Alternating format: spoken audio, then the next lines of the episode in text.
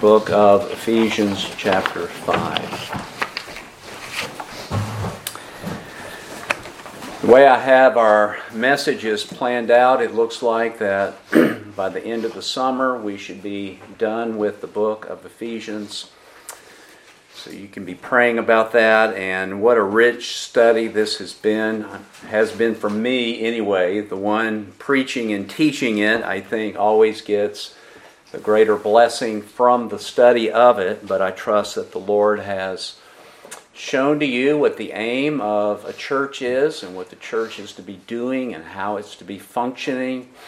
And here in this passage, we have a passage that necessitates every believer being filled with the Spirit.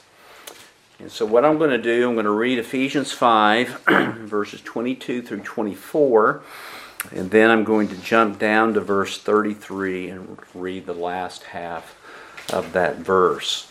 This morning, we want to look at the subject of submission in relationship to a believing wife, to a believing husband. Ephesians 5, verse 22. Wives, be subject to your own husbands as to the Lord. For the husband is the head of the wife, as Christ, excuse me, also is the head of the church he himself being the Savior of the body. But as the church is subject to Christ, so also the wives ought to be to their husbands in everything. Verse 33. Nevertheless, the wife must see to it that she respects her husband. As I mentioned before, we've seen that this is flowing directly out of being filled with the Spirit. The content of what the Spirit is filling us with is the fullness of God. I want you to go back to Ephesians 1 just recover this. Look down at verse 23 when it says that God the Father has put all things in subjection under the feet of Christ and gave Christ as the head over all things to the church. Verse 23 the church, which is his body, now note this, the fullness of him who fills all in all. Now, if you go over to chapter 3 and look at verse 19 in Paul's prayer, Paul prays for the church that they would know the love of Christ, which surpasses knowledge that you, that is the church, may be filled up to all the fullness of God. Again in chapter 4 and verse 10, referring to Christ. He who descended is himself also he who ascended far above all the heavens, so that he, Christ, might fill all things. And then again in chapter 4 and verse 13, when he talks about the giving of gifts unto men, the gifts of evangelist, pastor, teacher, it says that this is for the equipping of the saints. Verse 13, until we all attain to the unity of the faith and of the knowledge of the Son of God, to a mature man, to the measure of the stature which belongs to the what of Christ, to the fullness of Christ. And so when he says in Ephesians 5, verse 18, to be filled with the Spirit, he's not talking about just some kind of mystical, ghostly entity that we're to be filled up with. He's referring to the content of this mystery of God, the words of Christ dwelling in us richly, so that we might be filled up with all of God's fullness. All of the fruit of the Spirit would be made manifest in the church and in our lives individually, so that we would be conformed into the very image of Jesus Christ. And when this is happening, we walk differently. How do we walk? Well, we have different speech. Our speech is normally filled with complaint. When we are filled with the fullness of God, our speech is filled with gratitude or thankfulness for what God Himself has done. We have different music. Chapter 5, verse 19 that in the church we have psalms and hymns and spiritual songs, singing and making melody with our heart, from our heart to who? To the Lord. We don't have an ungodly music, ungodly lyrics, ungodly sound with our music. It is to be, could we say this, a taste of heaven? What heaven would be like? Not only are our lyrics and our music changed, not only is our speech changed, not only are we more thankful, but we have this aspect, verse 21. We are subject to one another in the fear of God. We are submitting ourselves one to another. In verse 21, the context of that is the local New Testament church. That as we are gathered together, with one another. Our music is different, our speech is different, our speech is full of gratitude unto the Lord. We are submitting ourselves one to another in the fear of Christ. So, as we teach, as we exhort, as we admonish one another from the pulpit, if that admonishment is an echo and a reflection of what the text is saying, we are to be what? We are to submit to it without question. If a brother or sister is exhorting us or teaching or giving us counsel, if that counsel is in agreement with the Scripture, we are to be submissive to it. This is to be our attitude whether it be our words to one another, whether it be the music that we are singing one to another, we are to grow up in Him in all things. We are to do this voluntarily, not under coercion, and arrange ourselves under one another in the context of being filled with the fullness of God.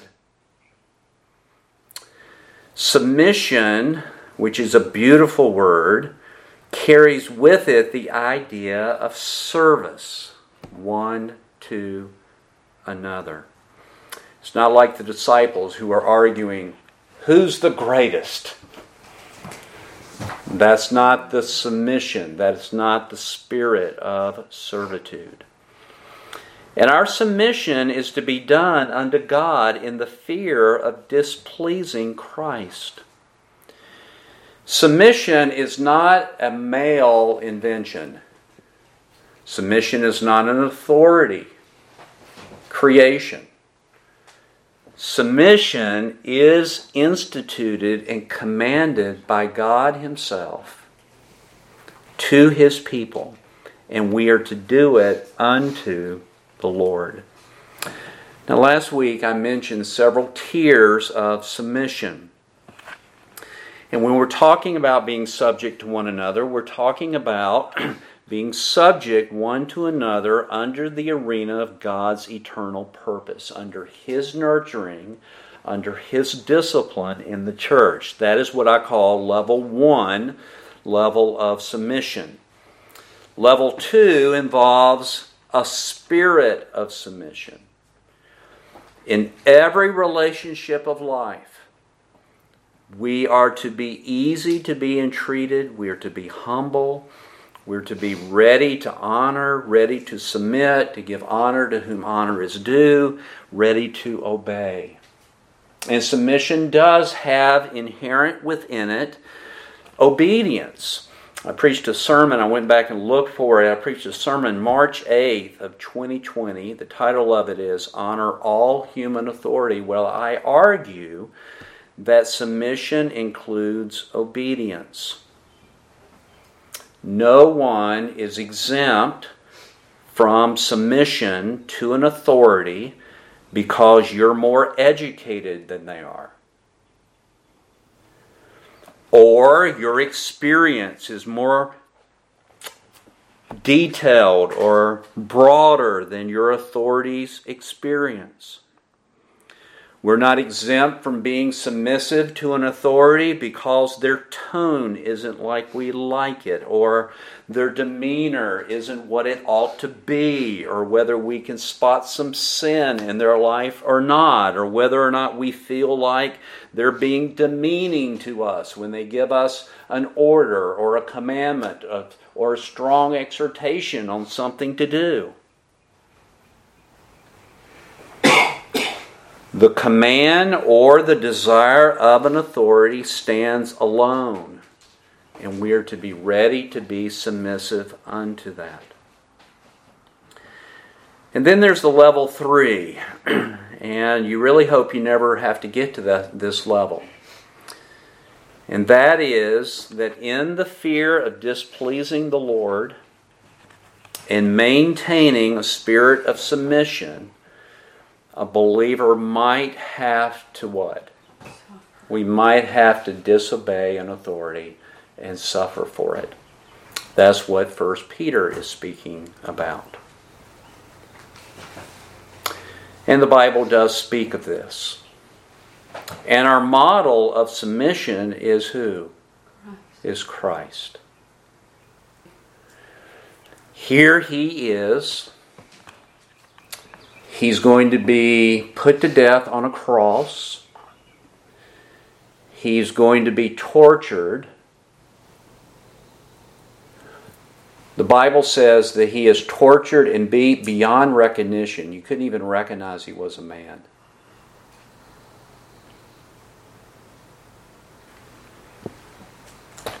He is God in human flesh and yet he submitted to God the Father. And he submitted to this injustice. That's, hard for us to get our minds around, isn't it? Folks, he is God in human flesh. When Pilate looked at him and said, Don't you know who I am? Answer me. If it was me, I would have said, Don't you know who I am? I created you, buddy. And at my word, I, you would die. Is that how our Lord answered? He did not answer that way, did he? But what was he doing? He was submitting himself ultimately to the one who judges righteously. He was committing justice to who? To God.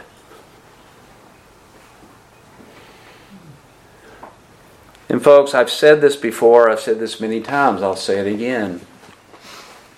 Nobody, nobody gets away with anything.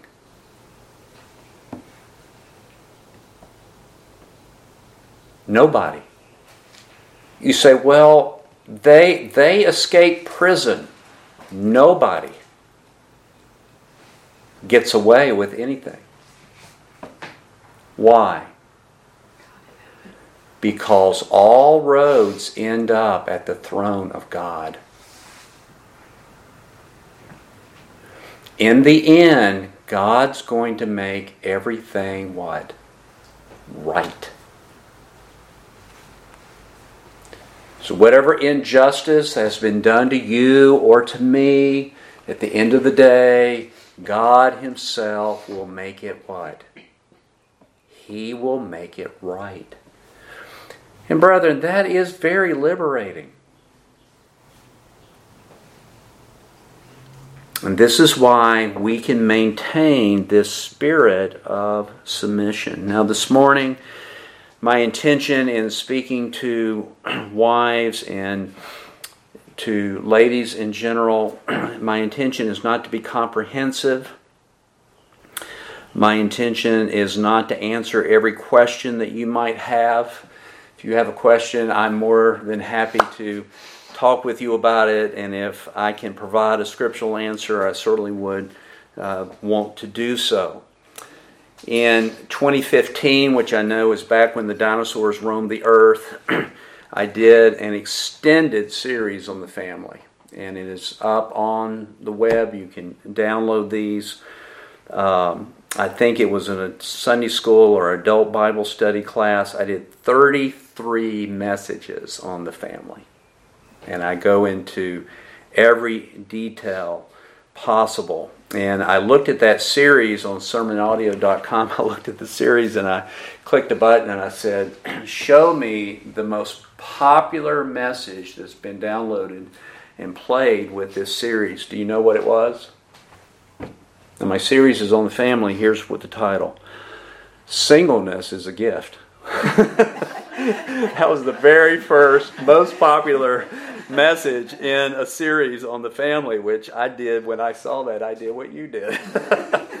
I busted out laughing. So if you're interested in being single, there you go. You you got that message there. So my intention isn't to answer every question.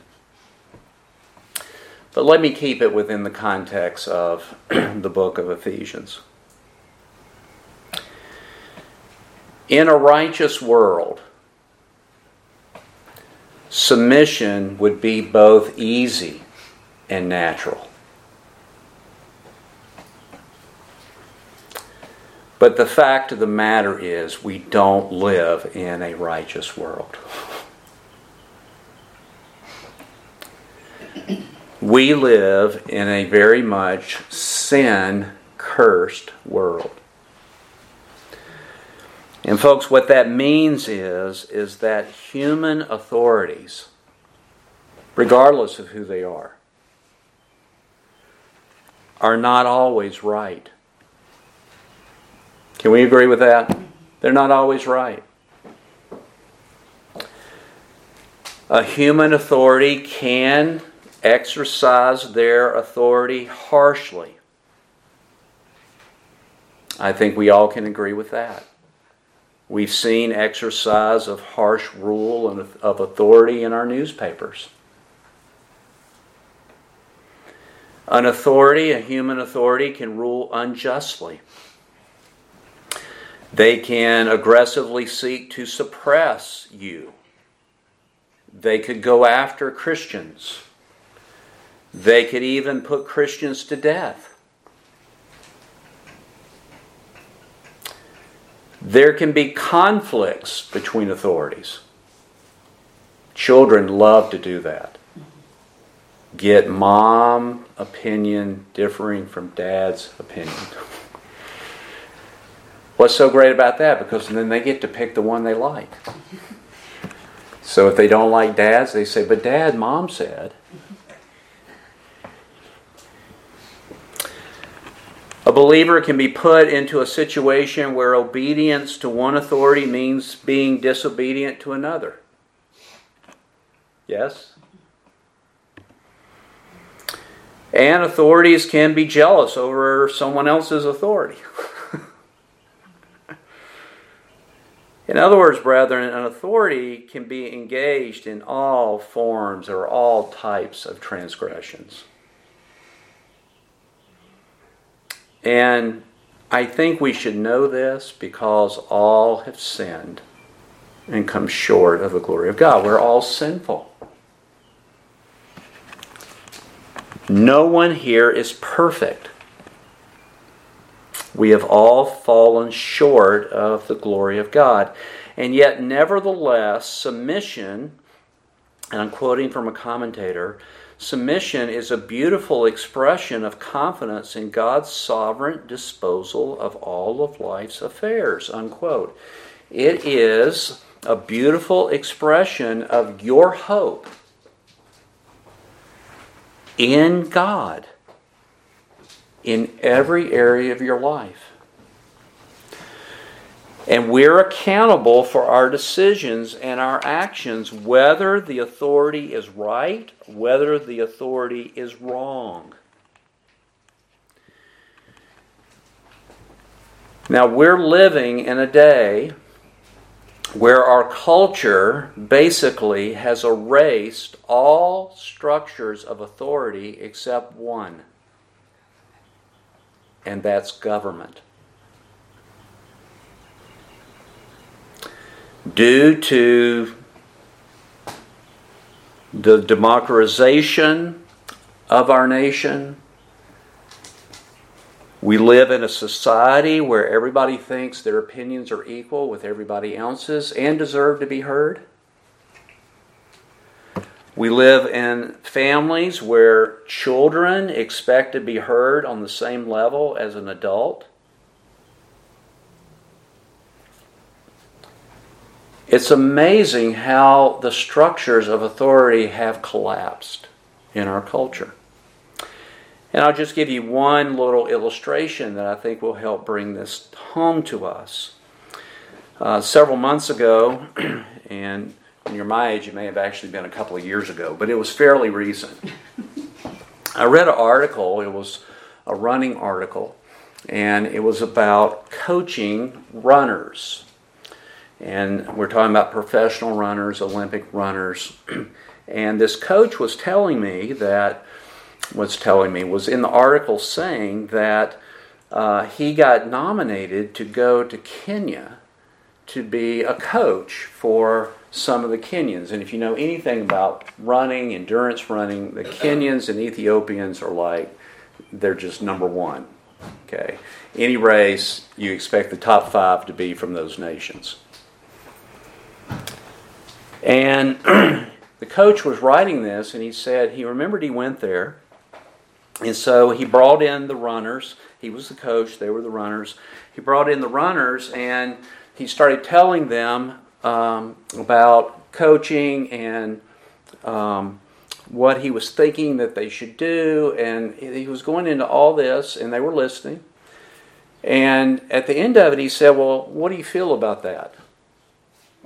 And he wrote in the article, he said, they all just looked at him with this blank look on their face. And finally, one of them said, You're the coach. You tell me what to do. You see the difference. They have a very hierarchical society in those nations. They recognize the authority of the coach.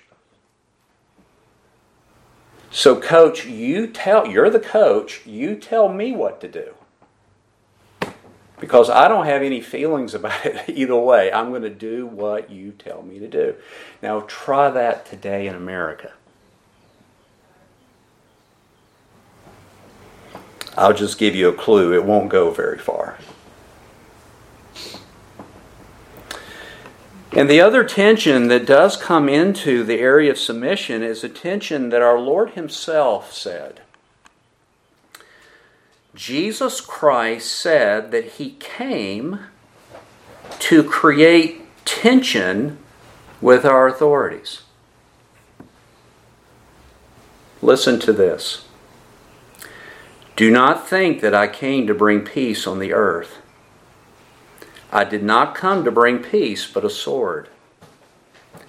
For I came to set a man against his father, and a daughter against her mother, and a daughter in law against her mother in law. And a man's enemies will be the members of his household.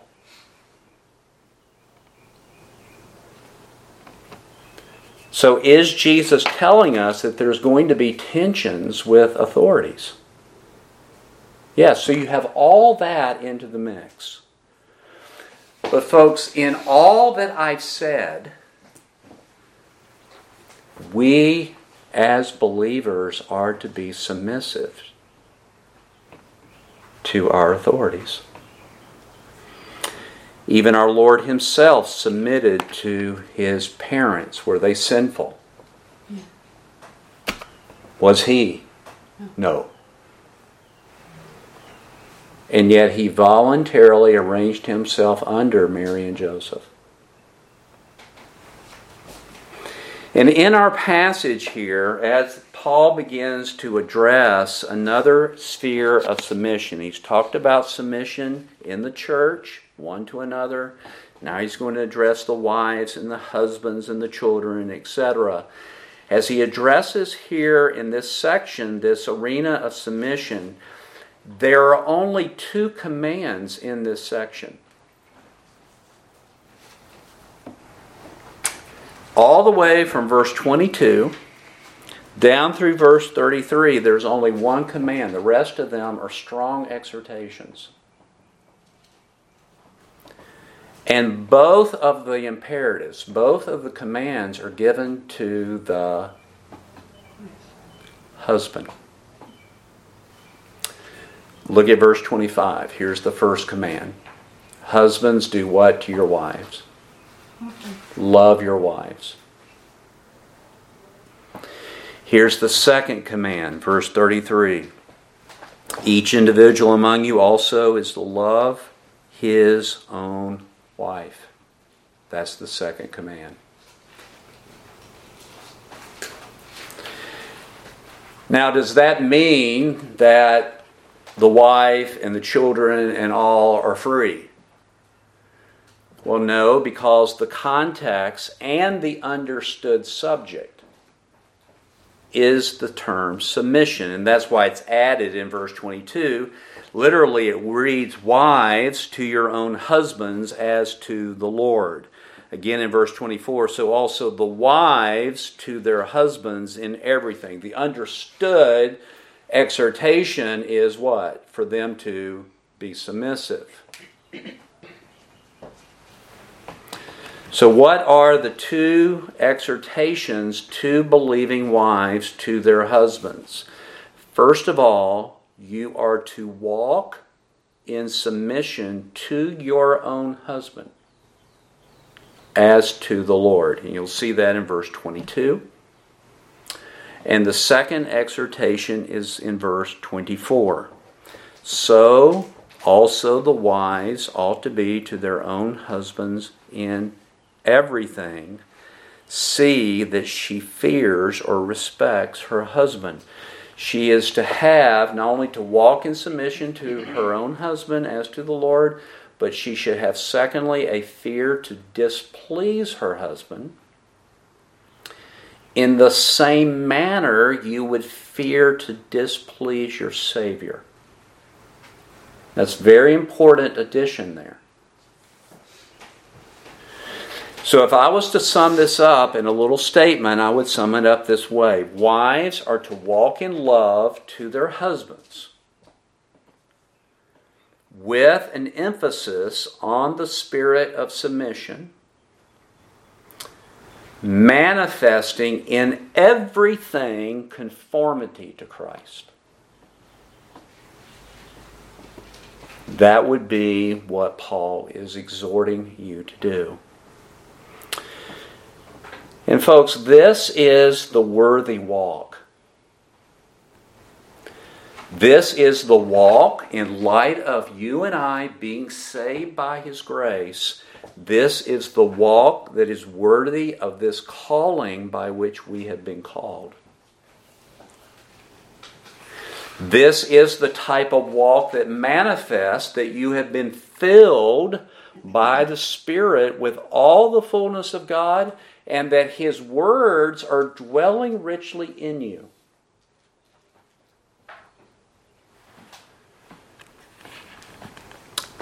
Wives are to walk in love to their husbands with an emphasis on the spirit of submission, manifesting in everything conformity to Christ.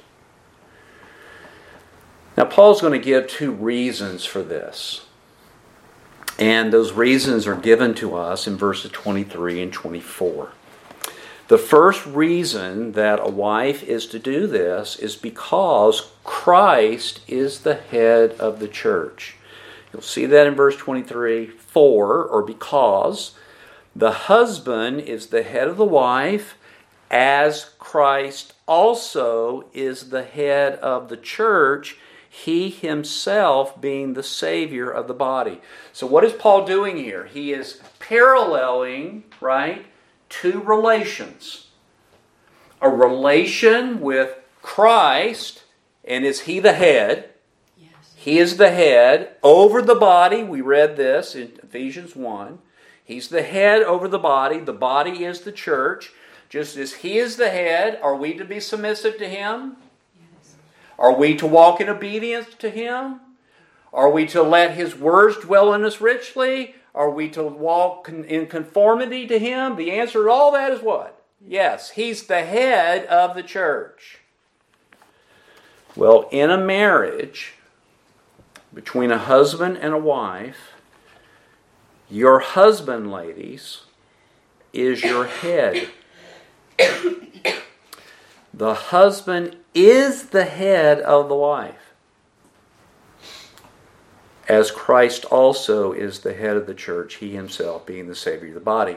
Now, he's the head, but, but listen closely. He's not the Savior. Christ is the head, is he not? And he himself is the Savior of the body. So your husband is your head. Well, what does that mean? It means that your husband, this is his obligation. Your husband is Jesus Christ representative and likeness in your home.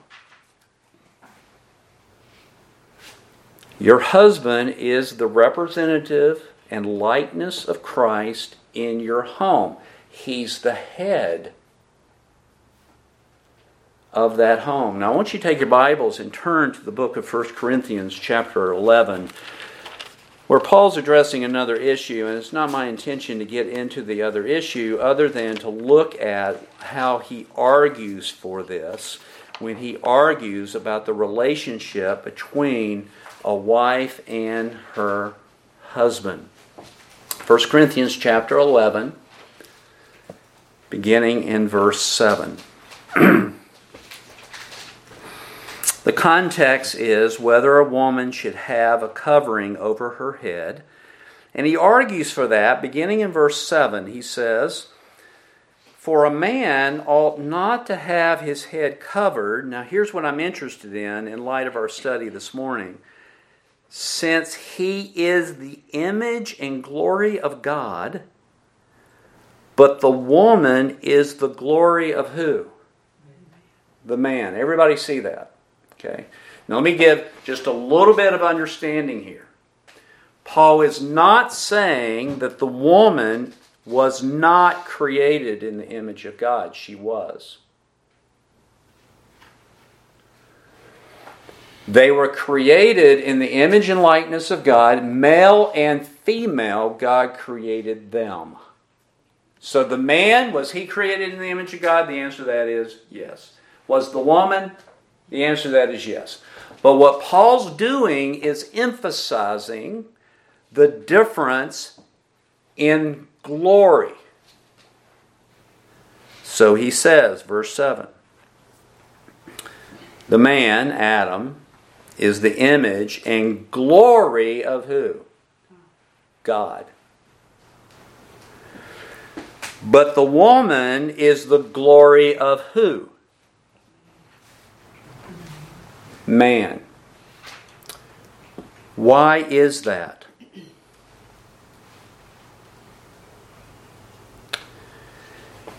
It is because of the origination of their creation. So let's just think about this just for a moment. Without turning to it, I think we all can see this. Who was created first, male or female? Male. Can we all agree about that? The man, Adam, was created from what? The dust of the earth. In other words, God acted as a potter. And he took the clay, as it were, the dust of the earth, and he formed this man. And then he breathed into the nostrils the breath of life. And man became a living what? Okay. What was the woman created from?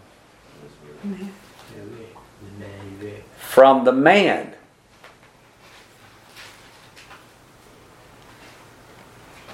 She was created from the dust, formed, right, into a man.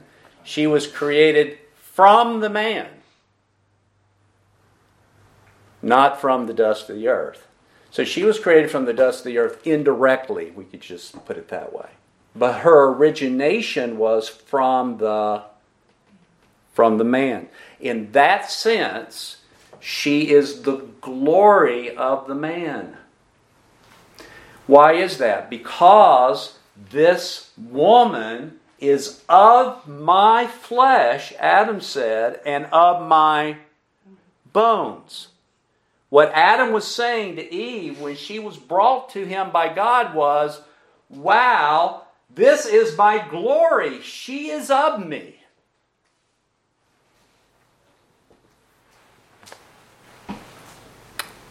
So, your husband is the head in your home. He is to be Christ's representative and likeness of his home. Why? Because he is in the image and glory of God, and the woman is in the image of God, but she's the glory of the, of the man. Verse 8 of 1 Corinthians 11. For man does not originate from woman. That's what the culture will tell you but woman from man. Now let's think about this on another level. It says that man was not created for the woman's sake, but the woman for whose sake? The man's sake. In other words, God looked upon this situation. Here's Adam. He's solitary. He's called to be fruitful and multiply, and he's looking and naming all these animals, and they're all there in pairs. And God looks down and says, It's not good that man should be alone. Now, listen to what God says. So I will make him a help suitable for him. So, if we're talking about what is a woman's God created purpose in relationship to marriage, it is to be a help.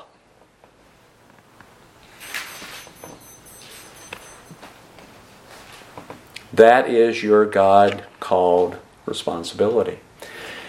And ladies, one of the best ways to be a help in a marriage, and again, this is downcried in our culture, is to help your husband fulfill one of the commandments of God, and that is to be fruitful and multiply. Your husband cannot do that by himself. He has to have a help. And that help is his his wife. And folks, I think that's self evident, right? Men don't have wombs. Women have been created with that aspect of being a help uniquely to them. And many men that I've talked to have said to God, Thank God that they are uniquely created that way and not me. A woman did not originate from, a woman originated from man, and a woman was created for man's sake, for the help of a man. And, folks, that is why, just as we go back to Ephesians, when we're talking about headship, we're not talking about domination, we're talking about headship. That as Christ is the head of the church, so the husband is the head of who? of the wife. He is to be Christ's representative and likeness in the home in regards to headship, and you are to represent Christ and be like Christ in your home in the arena of being a help to Him. And part of being that help is to be submissive. And remember our tears that as he seeks to nurture and raise up his family in the things of Christ, When those things are in agreement with the scripture, you are to submit in how much? Everything. Which is exactly what he says in verse 24. But as the church is subject to Christ, so also the wives ought to be to their own husbands in everything. So here's the reasons for this strong exhortation to show the spirit of submission in your homes is because your husband is the head, because Christ is the head of the church, and secondly, the church is submissive to Christ, its head.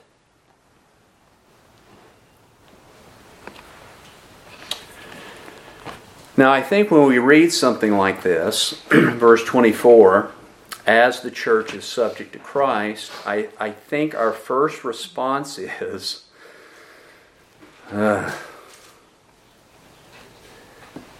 what type of model today do you think the church is modeling their submission and obedience to Christ in our culture? Would you rate it a 10 out of 10? Or would you rate it a 0 out of 0? in other words, we're not doing very well, are we? But I think we all can agree that the church is supposed to be subject to Christ in how many things? In everything. Can we not agree on that?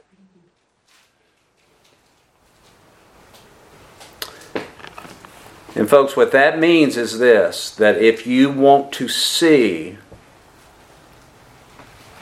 a model or an example of what submission is supposed to look like in your home, you look to the church. It's not vice versa. It's not the church is to look to our homes or our family as the model. The family is to look to the church as the model. In every arena that the church glorifies God through the Son in the church, so the wife is to be to her husband.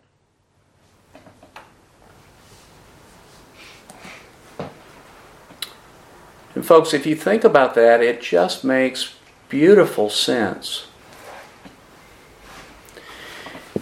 If we are submitting ourselves one to another in the church, and that is our heartbeat, should it not spill over into our families? Yes or no? Yes. But if we're being individualistic, if we're living our lives for ourselves, if we're not involved and a member of a local New Testament assembly where we're holding each other accountable to God's eternal purpose, then you don't have a model for this. In fact, the only model that you can look at is some supposed nice family out there that you think you would agree with and you'd like to see your home look like. But the model is to be the local New Testament gathering of God's people.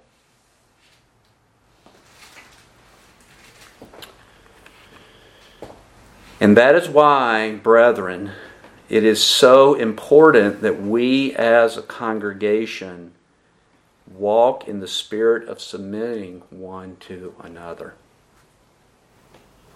Whether it be mutually one to another, or whether it be to our leaders that are there in the church who are exhorting you, who are watching over your souls. We've got to have that spirit here. And when we go out that door back there, we're to carry that same spirit into the world. Some people have said that our homes are to be little churches. I don't like that illustration, but I get the point. I mean, you never say that government should be a little church or any other authoritative relationship in your life. You don't say the schoolroom ought to look like a little church. But I get the point. The point of it is is that as the church is submissive to the Lord, we ought to see that same type of submission in our what? In our homes.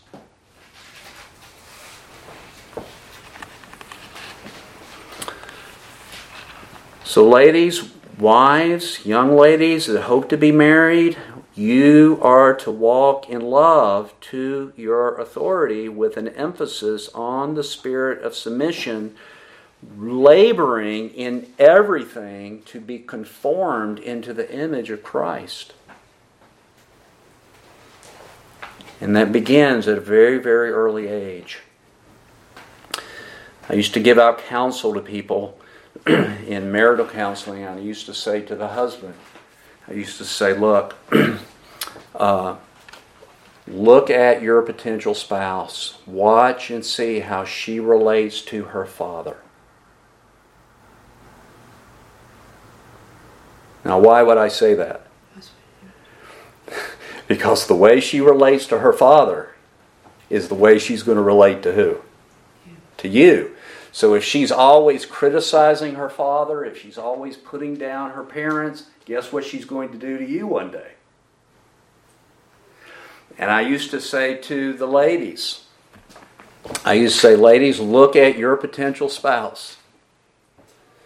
Look at how they handle adversity. Look at how that man treats his mother, treats his sisters. Because how he handles that little form of headship, how he handles that is the way he's going to handle who? You.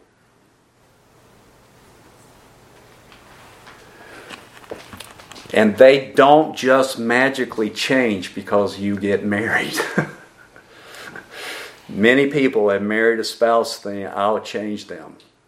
And 9.9 times out of 10, it never what? It never happens. It begins in a home with how brothers treat their sisters and sisters treat their brothers and how they treat their parents. How you handle yourself in a church, how you are going to handle yourself one day being an employee. We are to have the spirit of submission. So let me conclude by giving four little points here to encourage us in this arena.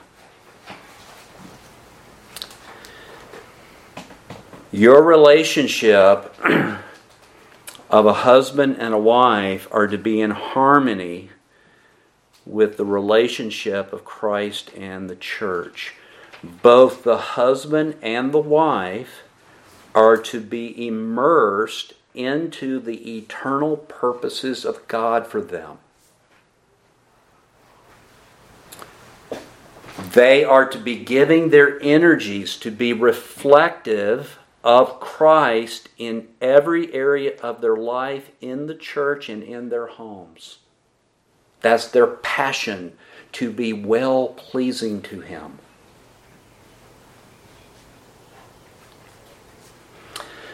Secondly, to be well pleasing to Christ is to walk worthy of the calling. Walking in good works which God pre prepared before the foundation of the world. And wives, you should fear to do otherwise.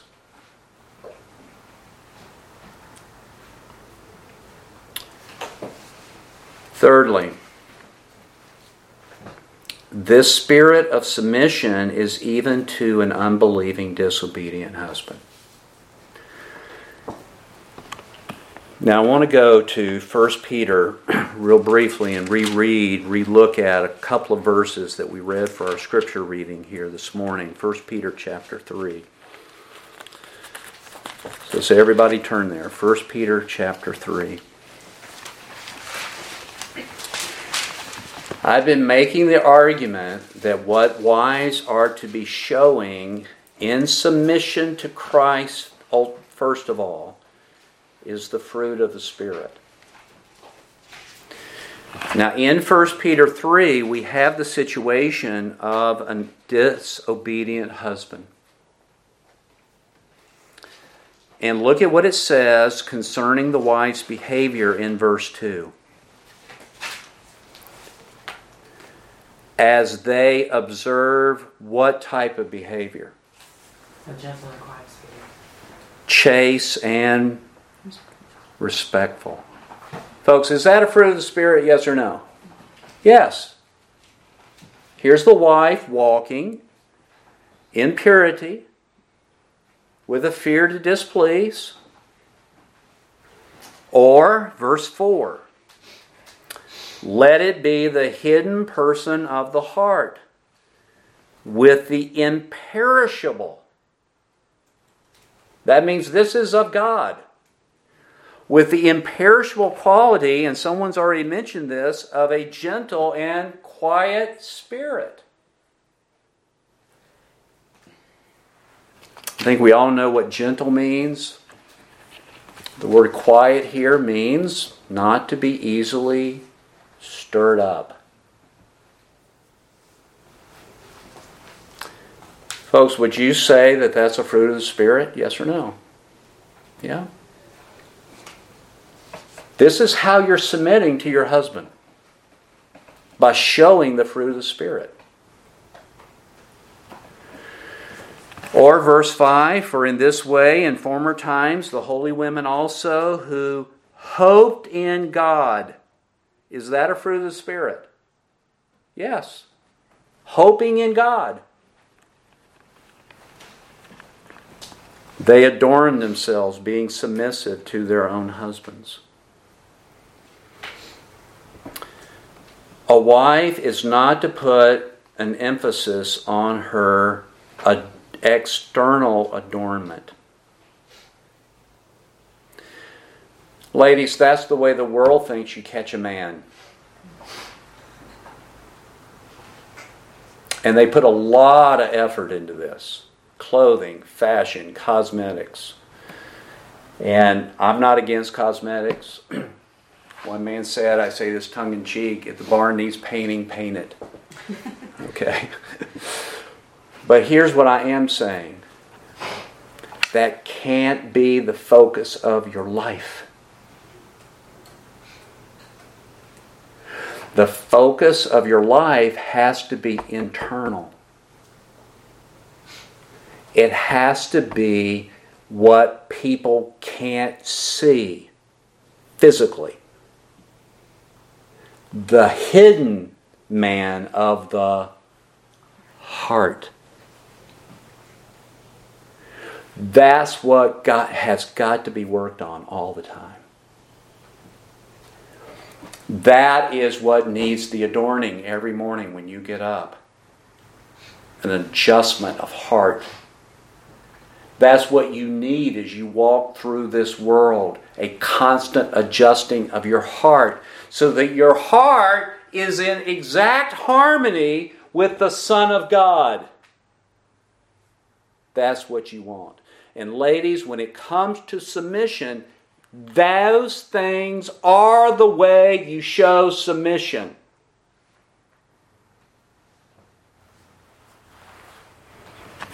How do I know this? Well, verse 5 For in this way, that is, having that imperishable quality of a meek and quiet spirit, which is precious in the sight of God. In this way, in former times, the holy women also, who hoped in God, used to adorn themselves. Now, note this used to adorn themselves being submissive. They're tied together.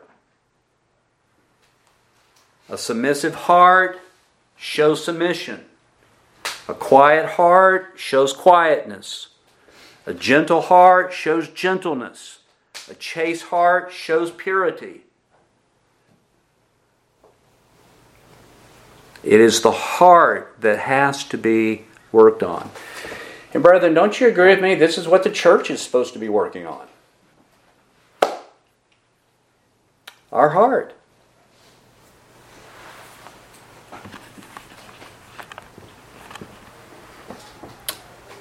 And this isn't something new.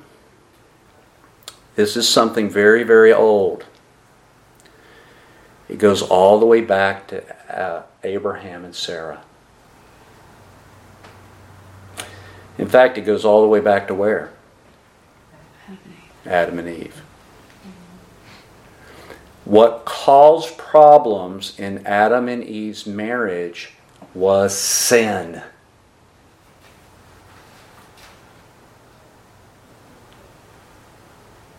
Not the institution of marriage.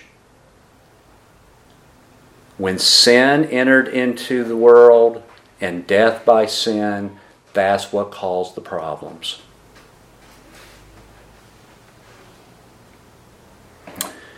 Fourthly, wives, and really all of our ladies, and I'm this could be true for all of us, but I'm applying it to ladies.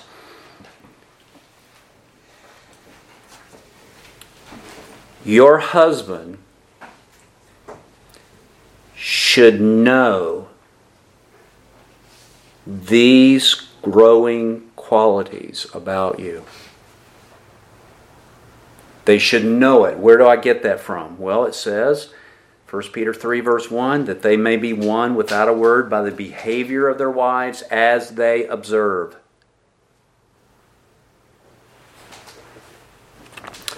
Your husband should know these growing qualities. Notice I didn't say perfection. He should know these growing qualities in your life that your desires to please the Lord. And the offshoot of that is not being displeasing to your husband. They should know that your behavior is pure and blameless. No handles in your life that he could put his hands on as justification for his disobedient behavior to you. That your husband should know that your hope is in the Lord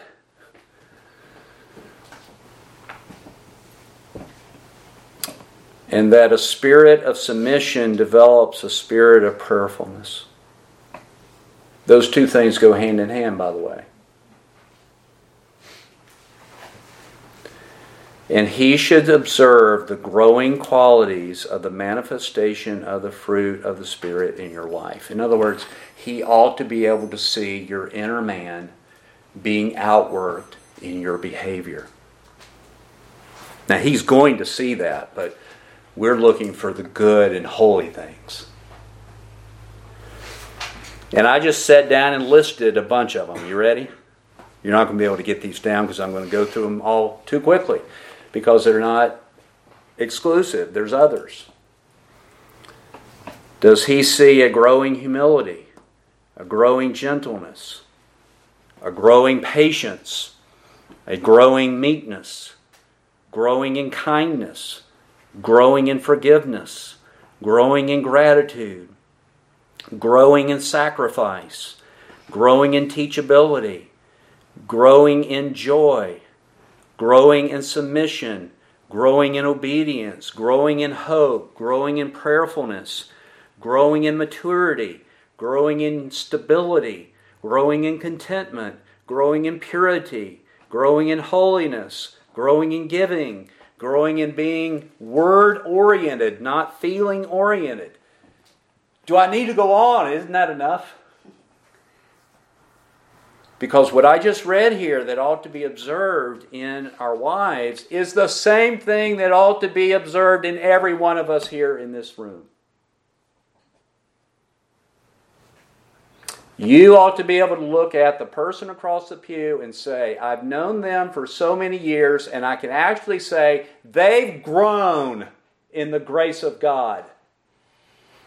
And then maybe pick out one or two major areas that you see that.